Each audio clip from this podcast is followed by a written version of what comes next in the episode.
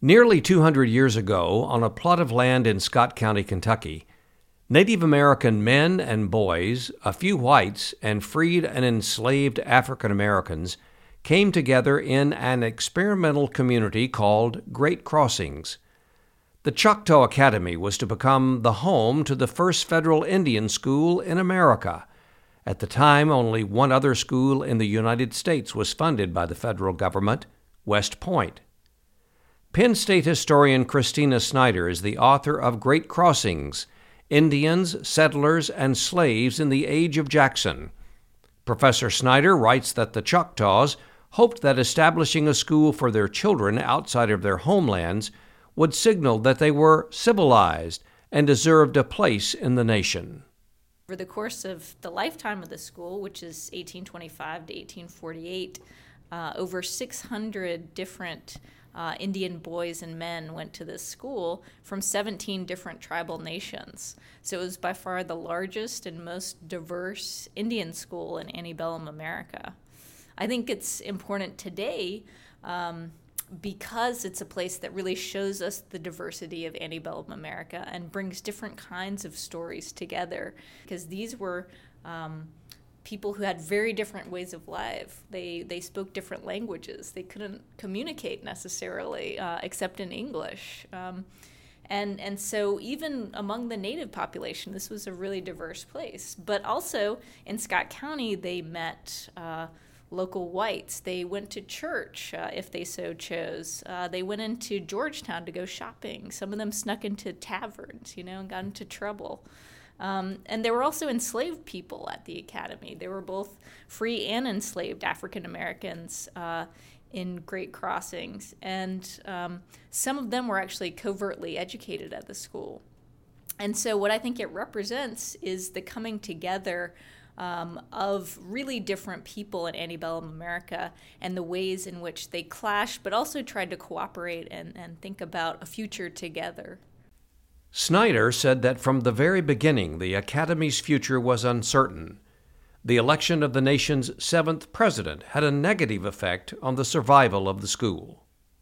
The election of Andrew Jackson really um, changed Indian policy significantly um, to what we call removal policy. And most Americans probably um, know the Cherokee Trail of Tears, and they associate that with the Cherokee Nation. Um, but that was actually a blanket policy that applied to all Native peoples of the East. So, all told, it forcibly removed about 100,000 Native Americans from their homelands to Indian Territory, which was west of the Mississippi. Um, and so, in that kind of new context, it became harder and harder to see how Choctaw Academy was going to fit into the national fabric. You know, lots of white policymakers asked, well, what's the point of educating Native people if um, they're going to be forcibly removed anyway?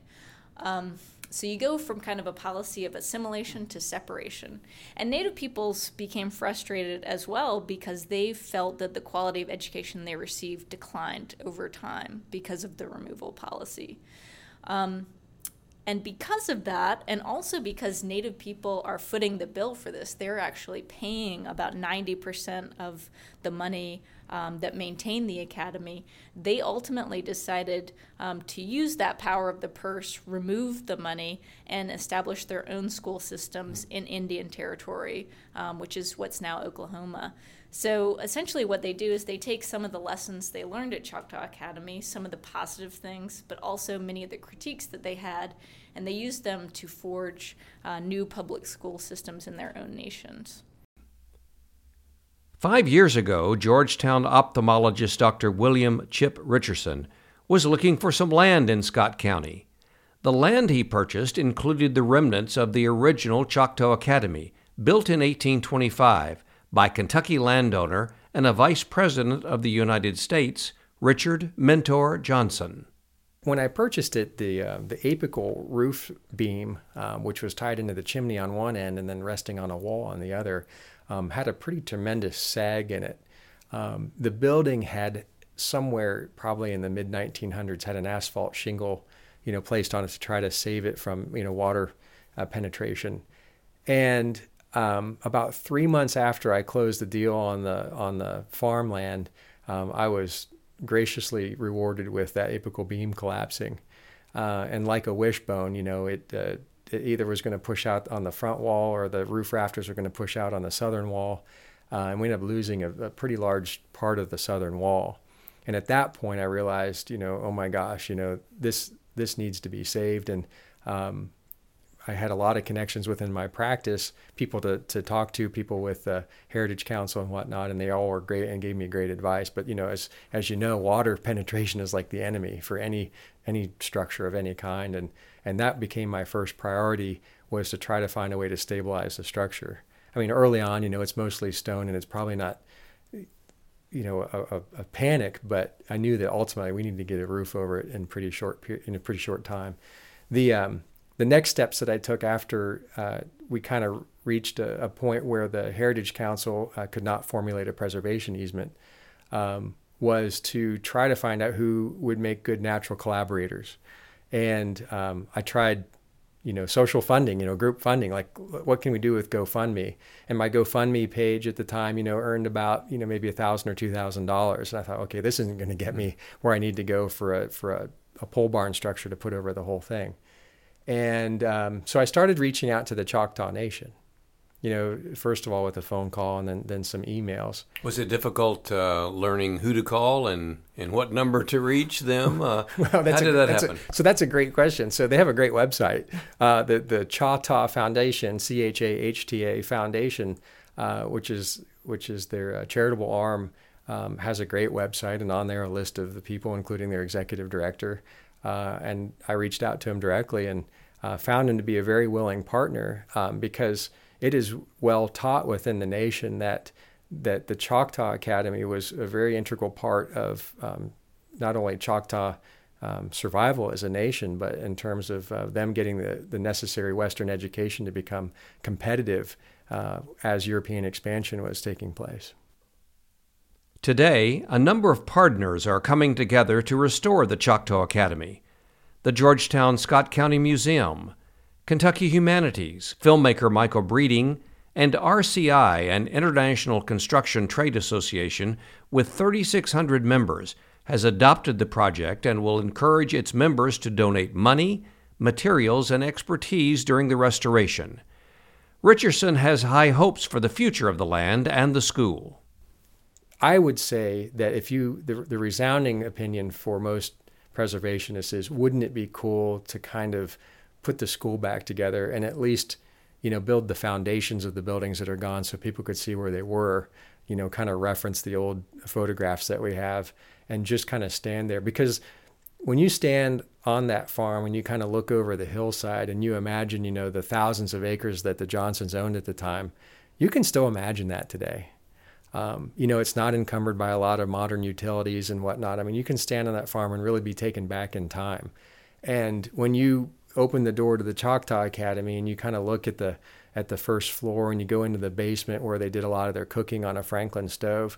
Um, I mean, it's a real time warp. And I would I would say that there's a lot of educational opportunity there, um, things that look at uh, to to kind of reflect upon diversity and the way cultures were colliding in the early 1800s, how the Indian Removal Act, you know, had had a negative impact on the Native Americans, um, you know, assimilation you know, versus removal. Um, there's a lot of teachings there, and most importantly, I mean, it doesn't end with the Native Americans.